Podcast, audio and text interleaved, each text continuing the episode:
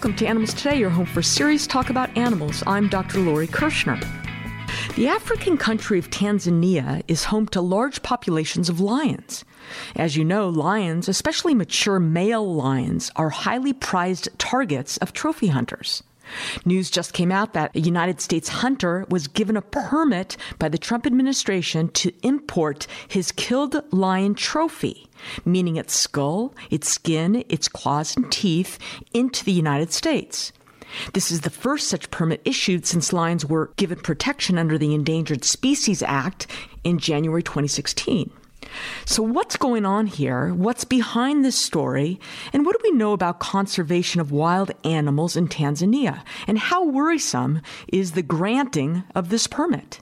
To address these questions and more, I'm very pleased to welcome back to the show Iris Ho. Iris is Senior Specialist for Wildlife Programs and Policy for Humane Society International. Welcome back to the program, Iris. Yeah, thank you so much, Lori, and it's good to be uh, back in the show uh, with you and also with your listeners. Iris, let's begin by getting a better understanding of the process of importing trophies to the United States. Why is a permit needed? Who decides whether a permit is granted? And what are the factors going into that decision? So, uh, United States, um, as some of your listeners uh, might know already, um, is the largest uh, importer of uh, hunting trophies. And um, when a trophy hunter, uh, before he or she goes abroad to hunt a wild animal, he or she would need to apply for a permit uh, with um, the U.S. Fish and Wildlife Service, which is the federal government agency uh, reviewing and approve or deny these import applications. Um, and the reason why there need to be a, processing, a permitting process is because oftentimes uh, these, these wild animals that will be hunted, um, there are international regulations, it's international laws uh, governing the protection of these uh, international trade of these animals. So, for example, if we're talking about elephants um, and lions, uh, they're listed in the Convention on International Trade in Endangered Species, um, also known as CITES. So when uh, when the animals are listed in CITES and any export of the specimens of these uh, listed species, um, the exporting countries have to demonstrate that the imports um, are not detrimental to the survival of the species. You know, it's called non-detriment finding, NDF. And uh, because if we're, again, you know, we're talking about lions and ele- elephants, they are listed um, here in the U.S. in the U.S. Endangered Species Act. So within the U.S., we also have a regulatory regime um, under the ESA um, that would make sure that the import um, of these specimens would enhance the survival of the species. So you notice there's, you know, a, a difference between the two processes. One is the non-detriment finding. And here in the U.S., under the ESA, is the enhancement of finding process. So in a way, the U.S. law is more vigorous than a non-detriment uh, detriment finding process, you know, say from the African uh, countryside. And so that is the process and permitting uh, process um, that is involved in a hunter bringing a trophy back to the U.S. Thanks for explaining all that. So, Iris, please tell us what happened in this case and also why Humane Society International believes this permit should not have been granted. I, I mean, we're very uh, concerned uh, about this particular uh, permit. Uh, this is the first uh, import of a lion trophy from Tanzania since African lions are listed in the Endangered Species Act in 2016 and we're concerned, you know, for a variety of reasons. I mean, first, uh, we are concerned that it's going to open the floodgates for other lions um, import applications uh, to be approved. Uh, we're talking about, we, we, are aware that there are at least 40 other applications to import lion trophies uh, from Tanzania. Mm. So it's going to uh, open the floodgates uh, for that. But also, we are very concerned that it would also, uh, Fish and Wildlife Service might very soon be approving import of elephant trophies from Tanzania. Mm, yeah. And, um, and and you or you know your listeners uh, might uh, might remember, and I can refresh your memory, is that back in 2014, uh, under the Obama administration, elephant trophy imports from Tanzania was prohibited um, because you know this is a country that has a history of mismanagement of wildlife resources, especially um, elephants. Uh, this is a, Tanzania has experienced, you know, almost 60 percent um, of elephant poaching. Um, and, and so, you know, this is the last thing that animals, whether it's lions or elephants, need is, you know, more targets on their head. Exactly. Iris, how many African lions are there in the wild and where are they located? Yeah, so um, there are about 20, as few as 20,000 lions uh, left in the wild. And, you know, Tanzania is indeed, um, is actually a stronghold uh, for lion populations. Uh, we're talking about probably 40% um, of lions. Wild lions in Africa reside in Tanzania. That being said, you know, lions are facing a variety of threats already. Um, you know, habitat loss and, and habitat degradation um, is a major threat to not just lions, but wildlife in general globally. And lions um, also face uh, retaliation killings uh, from the local communities you know, for com- coming into conflict uh, with the local communities and also with livestock. And, and so these are the existing threats uh, for lions um, in Africa and also in Tanzania. And trophy hunting is a, a necessary threat uh, for them just because, you know, trophy hunters want to kill them for bragging rights. And you know, and Lori, going back to um, to Tanzania's lion conservation status, this is this is a I mean the lion scientists in Tanzania have uh, huge concerns uh, about trophy hunting um, of lions. Scientists have uh, commented that trophy hunting is one of the major threats uh, to lion population decline. Um, you know, there's age requirement usually, minimum age requirement when it comes to uh, trophy hunting of animals. So in Tanzania, the age, the minimum age requirement is six. So, you know, a hunter cannot um, kill a lion um, six years old and, and, younger. But according to these uh, lion scientists who've done, you know, decades of research uh, in Tanzania, they, you know, have gone on the record um, saying that, you know, these uh, age limit is not appropriately enforced by, by hunters and, and hunting outfitters. So we're talking about killing, you know, young lions and, you know, killing especially male lions uh, who are ahead of uh, lion pride uh, would lead to uh, social uh, instability, um, disrupt uh, social cohesion. Um, and so there will be also cascading um, deaths of lions because uh, other lions, male lions um, of competing prides, uh, would move in and kill the cubs. And, you know, lion scientists, you know, have talked about um, trophy hunting of a lion specific in, in Tanzania is biologically unsustainable. And in Tanzania specifically, um, this uh, trophy import by approved by Fish and Wildlife Service has no independent scientific input. Give us an idea of how many lions are hunted and killed in Africa. We did a study, this is a couple of years ago. Um, so we look at the import of um, uh, wildlife trophies um, into the U.S.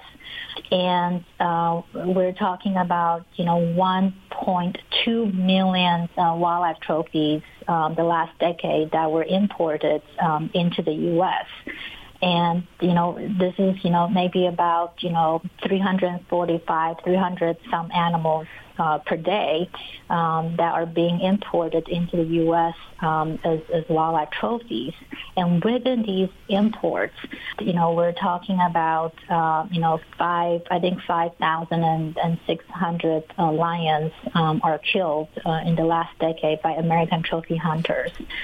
And, you know, if we talk about elephants, um, it's it's also similar figure. You know, we're talking about you know more than four thousand elephants um, killed by American trophy hunters, and you know leopards um, as well.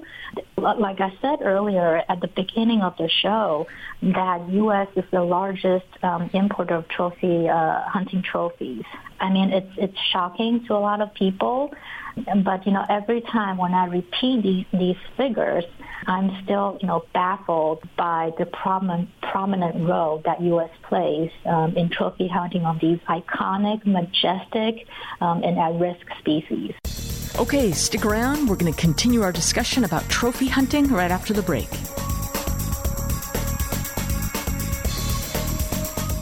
This is Dr. Lori Kirschner, and you're listening to Animals Today. I'm proud to say that we are now in our 11th year of continuous weekly broadcasts, bringing you animal welfare and animal rights news and stories from around the globe. You can find us on your radio dial at animalstodayradio.com, or you can subscribe to the Apple Podcast on iTunes. And remember to follow Animals Today on Facebook and join the conversation. So, to stay up to date on the animal issues you care about, to learn from the top leaders and experts, and to discover what you can do to help animals, join us each week. See you then. Most people know that chocolate is dangerous for dogs and cats to eat. But did you know that coffee and tea are dangerous for pets too? There are many foods you should not let your pets eat onion, garlic, yeast dough, and even avocado. Grapes and raisins are especially toxic to dogs too. Even certain plants and flowers can be toxic or deadly to pets. Cats should not be allowed to eat lilies, daffodils, tulips, or sago palm. And make sure your dogs don't eat azalea, lilies, or sago either. Another danger area, especially with dogs, is eating medicine meant for people. So make sure pills are out of your pet's reach and in safe containers. And of course, leftover bones can crack and cause choking. So don't give bones to dogs. Remember these pet safety tips to keep your pets healthy and happy all year round. This message is brought to you by Advancing the Interests of Animals. Visit them at aianimals.org. That's aianimals.org. For the past quarter century, International Society for Animal Rights has fought the battle against dog and cat overpopulation. Its programs include reducing income taxes by allowing a deduction for spay and neuter expenses, preventing animals adopted from shelters from reproducing, and requiring the mandatory identification of dogs and cats to prevent dumping the unwanted. For a list of all ISAR overpopulation programs, please see their website at www.isaronline.org.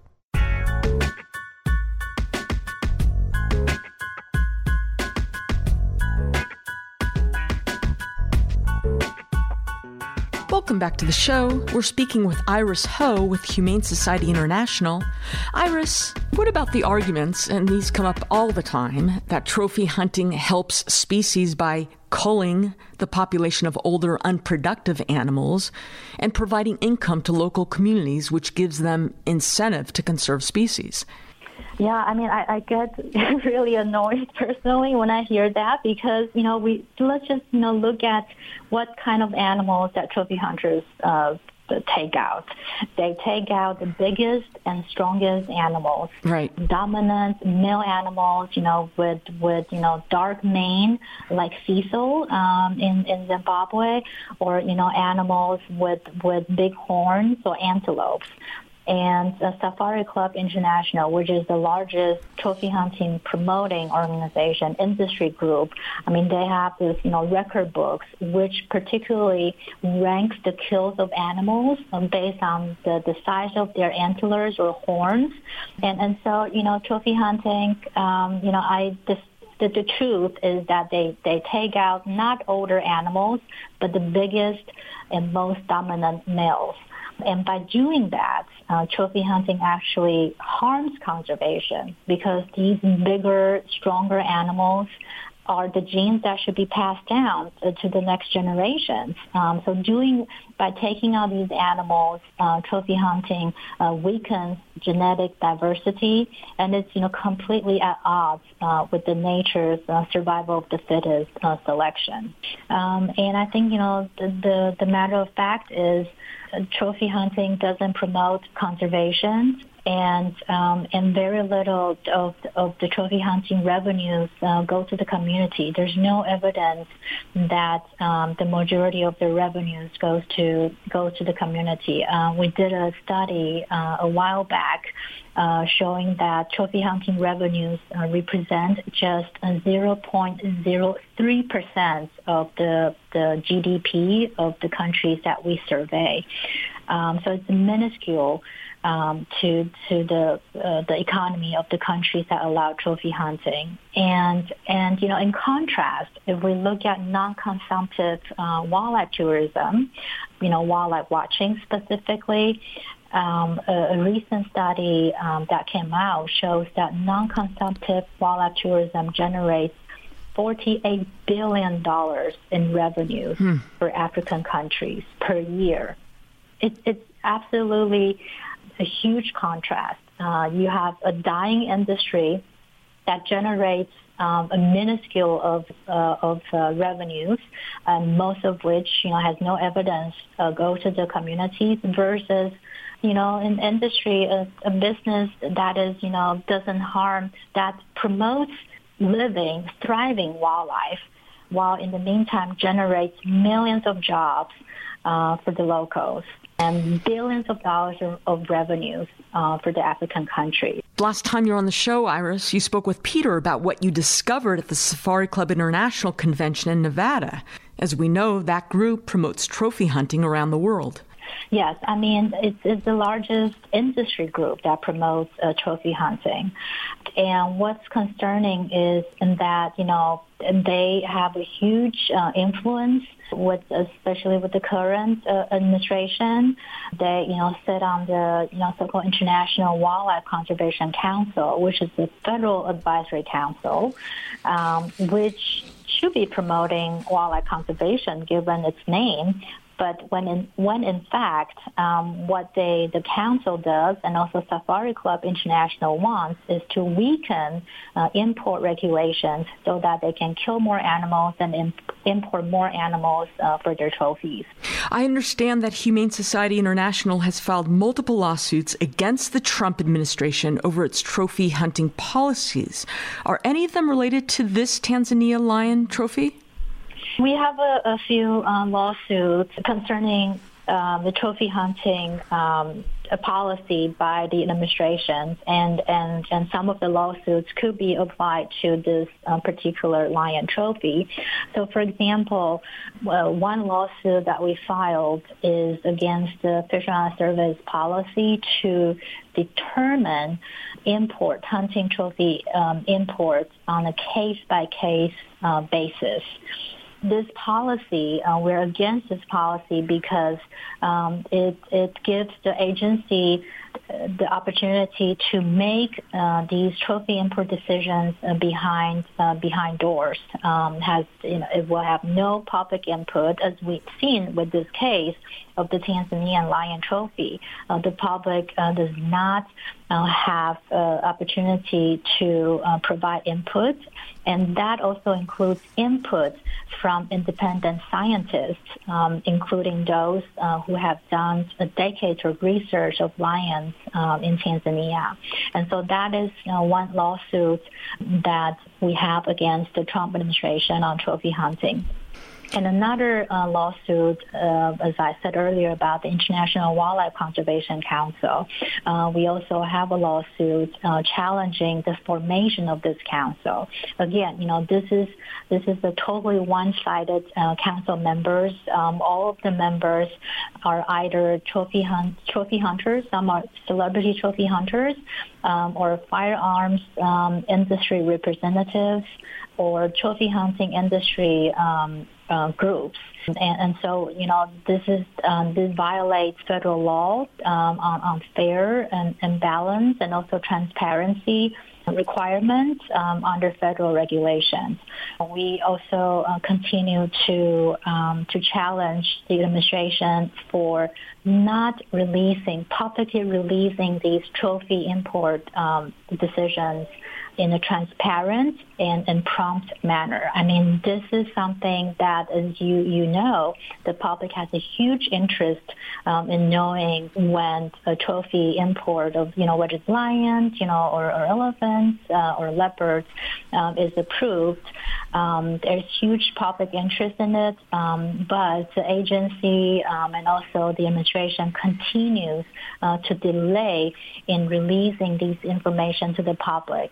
And, you know, we think the public has a right to know these information um, in not only a transparent manner, but also in a timely fashion. You bet. Iris, just before the news about this Tanzania lion came out, the Fish and Wildlife Service allowed another hunter to import a rhino trophy from Namibia. Humane Society International was critical of that decision too. Are the arguments against importing that rhino trophy the same as the arguments against importing the lion trophy? Yeah, I mean it's we're talking about it's it's not just you know a, a rhino trophy. We're talking about a critical critically endangered species, right. uh, black rhino uh, trophy, and this this um, critically endangered species is, is faces a poaching threats. I mean, rhino uh, poaching uh, continues to be a, a concern and specifically in in Namibia, where the animal was hunted, uh, we're talking about a very alarming uh, increase of rhino poaching. Uh, the poaching rate, rhino poaching rate in Namibia, actually has tripled uh, in recent years. Okay, we got to take one more break, but when we return, Iris is going to tell us what each of us can do to help protect African wildlife.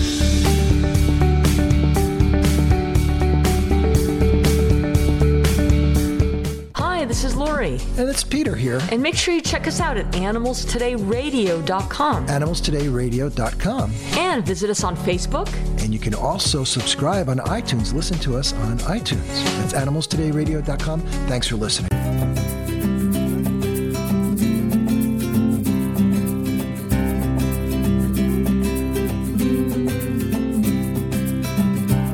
Welcome back to Animals Today. Iris, what can our listeners do to help stop trophy hunting? For trophy hunting specifically, uh, right now uh, in U.S. Congress, there is a piece of legislation. It's called the Cecil Act. It's um, House Resolution 2245. Um, so the Cecil Act um, it just passed the House Natural Resources Committee yesterday, uh, but you know we still have to, and we would love for this bill to go to the go to the floor. So the legislation would uh, strictly strictly uh, tighten um, the import of um, and export of any species uh, listed under the ESA, um, and it would also prohibit the import um, of elephant trophies from Tanzania, uh, Zambia, and Zimbabwe. Uh, it's intended to make sure that um, you know United States doesn't uh, promote trophy hunting of threatened um, and endangered species, and you know it would hold uh, trophy hunters and trophy hunting uh, interests accountable to their actions. We would, you know, love for, for your listeners to call um, their, contact their uh, House of Representatives and urge them to uh, co-sponsor uh, the Cecil Act um, or to, you know, vote for the Cecil Act when it comes to the floor. But, you know, more education, you know, speaking to your elected officials always helps and let them know that you don't support trophy hunting. Since the act is named after Cecil the lion, why don't you remind us who Cecil was and about his tragic story? So Cecil was uh, an iconic um, male African lion um, that was killed um, by an American trophy hunter in uh, Zimbabwe uh, outside Hwange uh, National Park specifically four years ago. And um, Cecil was um, lured um, out of the, the Hwange National Park. Um, actually, you know, with the with an elephant carcass. Cecil was intentionally lured out of the park. Yes, he was intentional, and, and the reason why he was targeted uh, was because he he was he was famous for his dark mane. He, if you know, if you saw his photo, you would not forget what he looks like. He has majestic, uh, regal, dark mane, and so he was lured specific with elephant um, uh, carcass as a bait out of the Hwange National Park. Mm. And the hunter uh, shot him first with an arrow. Um, that didn't kill Cecil right away every time I speak this story, I feel so emotional. Uh, Cecil then suffered, you know, 10 agonizing hours, um, if not longer, hmm. uh, before the hunter finished him off the next day. and the, the, and Cecil was was not just uh, you know an ordinary lion. Not only you know because he was uh, very famous to the safari uh, wildlife watching circuits there in, in Zimbabwe, but also uh, very importantly that he was a research uh, uh, animal for University of Oxford. Uh, researchers uh, from Oxford have been studying for, for several years until he was killed. And the hunter, when they kill him, and then also the hunter's professional hunting guide, when they kill uh, Cecil, they saw the research collar around Cecil's neck, and they you know, they knew that they killed a research lion, and so they threw away the research collar somewhere um, because they, they, they feel guilty. I mean, even though, you know, it was legal to kill a research lion in Zimbabwe, which is, was a whole other story. So that's why Cecil's um, fame, uh, because he was majestic and regal looking, but also he was a, a study um, subject to uh, University of Oxford. So Cecil contributes to lions um, science mm-hmm. and in Tanzania, and also just you know lions conservation in general. Um, that's you know another value that Cecil uh, brought. And you know, I would also just add, you know, Cecil was also a father. Let's not forget that. Cecil um, actually, you know, sired cubs in the last years um, of his life. And so that goes back to, you know, debunk that um, just because an animal is older, uh, then, you know, we could kill him. Um, you know, Cecil by trophy hunters, you know, Cecil, you know, was a father. And adding insult to injury, um, if I can add more information, Cecil's oldest son, two years later, Cecil's uh, oldest son, he also he had a name Xanda was also killed um, by a trophy hunter not far from where Cecil was killed, and and so you know again the the killing of Cecil, um, his iconic image splashed across uh, headlines worldwide, and and really shined a, an ugly spotlight, but much deserved spotlight on how cruel uh, trophy hunting is. Is it common for trophy hunters to use bait to lure their prey out of protected areas? Yeah, yeah. This is really something that most people didn't know about to use a bait to lure lions um, out of uh, a protected area. That is a very common practice um, mm. in trophy hunting, and and that's why I always laugh at uh, when trophy hunters say, "Oh, you know, but we go to all the remote areas where wildlife uh, viewing tourists um, wouldn't go," and you know, I will call them bluff you know, Cecil was, um, you know, lured out of a Hwange National Park, um, and trophy hunters and trophy hunting outfitters, they, they, you know, most of them are around uh, protected areas all across Africa. Why? Because they rely on the animals protected in those protected areas to wander outside those areas and wander into you know, the areas, hunting concessions um, nearby so that hunters can, can kill them. And animals don't recognize protected areas borders. And, and that's where, you know, the trophy hunting are, are waiting uh, to, to kill them. And, and so Cecil, you know, epitomizes um, uh, epitomizes the trophy hunting practice. Yeah. Um, and but let's not forget that you know many lions, um, elephants, and, and leopards, and, and you know other animals are killed by American hunters um, just for bragging rights and for fun. for bragging rights and for fun. So sad. So, you know, I, I would say that um, the legislation right now pending in, in U.S. Uh, Congress, uh, the Cecil Act, uh, named after um, Cecil, um, is is the legacy of Cecil. That's um, right. He he, you know, has educated. His killing has brought light on this um, this industry who takes pleasure in killing iconic animals, uh, who disrespects science, and trophy hunting actions undermines science. Um, and so, you know, I, I really hope that the listeners, when you have a chance, um, you would take time to contact your elected official and urge them to support the Cecil Act. Iris Ho with Humane Society International, thank you very much. Yes, anytime. It's my pleasure. The Cecil Act, named after beautiful Cecil the lion. This act takes aim at trophy hunting imports. Wouldn't that be nice if something good comes of the tragic death of Cecil? Cecil was one of Africa's most famous lions, and certainly the most famous animal in Zimbabwe's Hwange National Park. He was a major tourist attraction at the park, and he was also being studied and tracked by University of Oxford as part of a long-term study in order to benefit conservation and benefit other animals like Cecil. Cecil was a beautiful, beloved animal.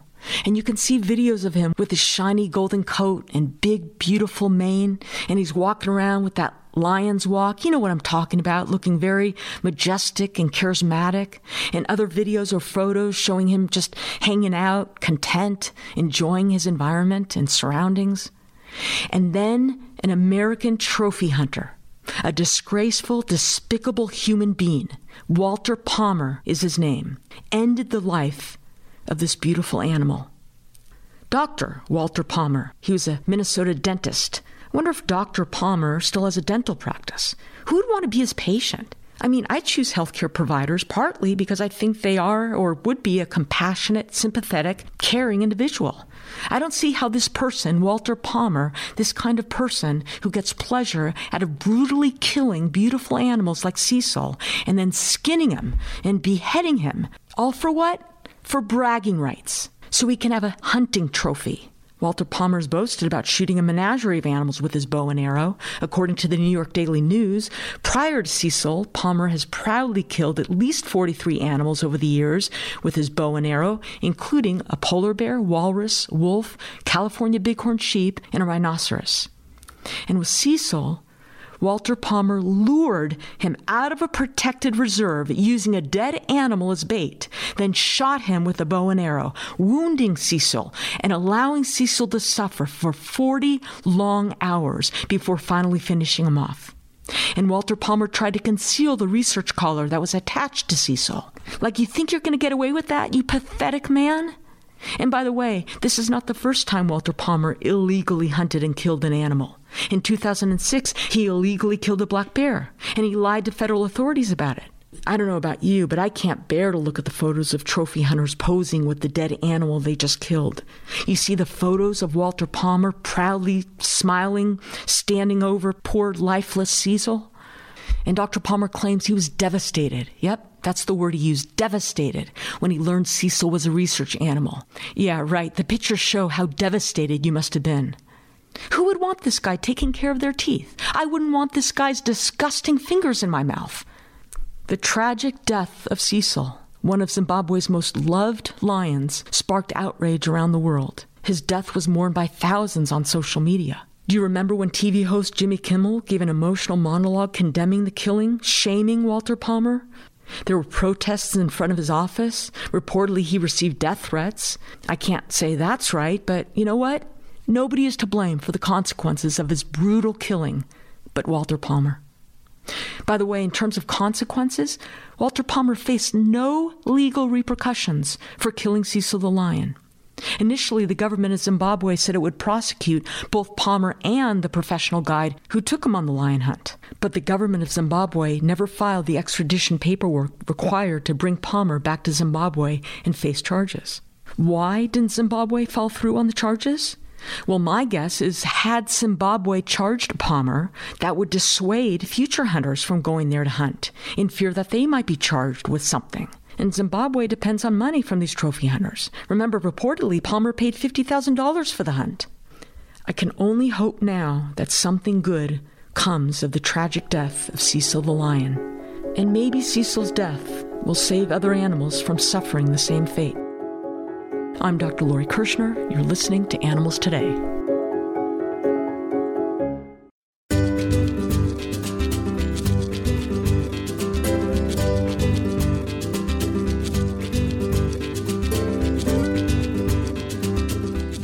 There are numerous surveys that come out each year with their list of the most and least pet friendly cities, right? Right, right. So here's another one. This is from Wallet Hub, which looked at 100 of the largest cities.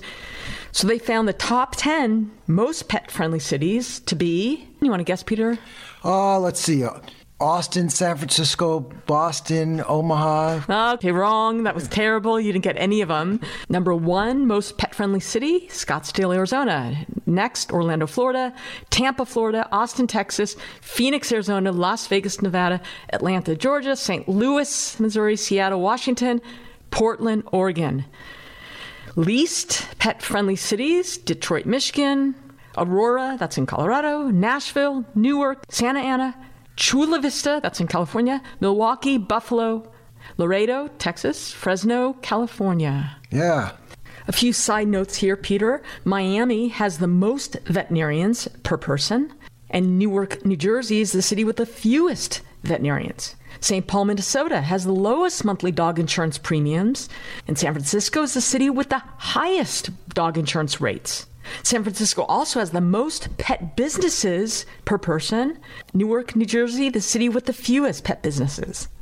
Okay, here's something fun for you to think about. An annual survey conducted by NORC at the University of Chicago found that more dog owners are happier than cat owners. 36% of dog owners surveyed said that they are, quote, very happy, while only 18% of cat owners said they were very happy. Also, the survey found that dog owners are more likely to be married and more likely to own their own home than cat owners. And the survey found that both marriage and home ownership both contribute to life satisfaction. Hmm. Peter, who do you kiss more? Me or our dogs? Define kiss. According to a survey conducted by Riley's Organics Dog Treat Company, over half of individuals, 52%, admitted to kissing their dog more than their partner. Okay, next question. Who do you prefer to sleep in bed with? Me, your wife, or your dogs? Okay, you not responding tells me the answer to that one. Same survey reported that more than half of the individuals also said they prefer to sleep in bed with their dogs over their partner. Ready to honestly answer my next question on national radio? Go ahead. Who would you consider as your best friend? Hmm. Our pit bull mix Cosmo or your wife? Oh, wow. Oh, equal, equal. Two best friends. Should I be upset that you're answering this honestly or should I? Do these pants make me look fat? That's right. okay, not surprising. 94% of pet parents surveyed said they consider their dogs to be one of their best friends. If you had more pit bull in you, I think I would kiss you more about them. Okay. Peter, you have some news you want to share with us. I certainly do. Uh, in Ohio, do you know that uh, shelter animals have just been named the official state pet of Ohio? You know, a number of states have already done this, naming shelter animals their state pet, including Colorado, California, Illinois, Tennessee, and Georgia. And uh, right now, Texas and Oregon are also considering the same sort of legislation. As you know, this is designed to raise awareness about the plight of animals in shelters, so you want to go adopt them, right? Ohio, Lori, you know, is the Buckeye state. Do, Yep. you, do you know what a Buckeye is? It's a tree. I'll just answer that for you. The It's not an eye of a buck. the state motto of Ohio is With God, all things are possible. The gemstone is the Ohio flint. The insect is the ladybug. The state fossil. Do you know Ohio has a state fossil? Isotelus is the state fossil. It's a kind of trilobite, if you know what a trilobite is. The state mammal is the white tailed deer, the reptile is the black racer snake, and the amphibian is the spotted salamander. So now you know all your Ohio official trivia. There's one more, though uh, the state rock song. Do you know Ohio has an official state rock song? Hang on, Sloopy. That's great. Isn't that good? That's great. I wonder what Why? other state. Why do you think? I don't know. You know, the Rock and Roll Hall of Fame is there. Does that have anything to do with it? I don't know. But they have a song.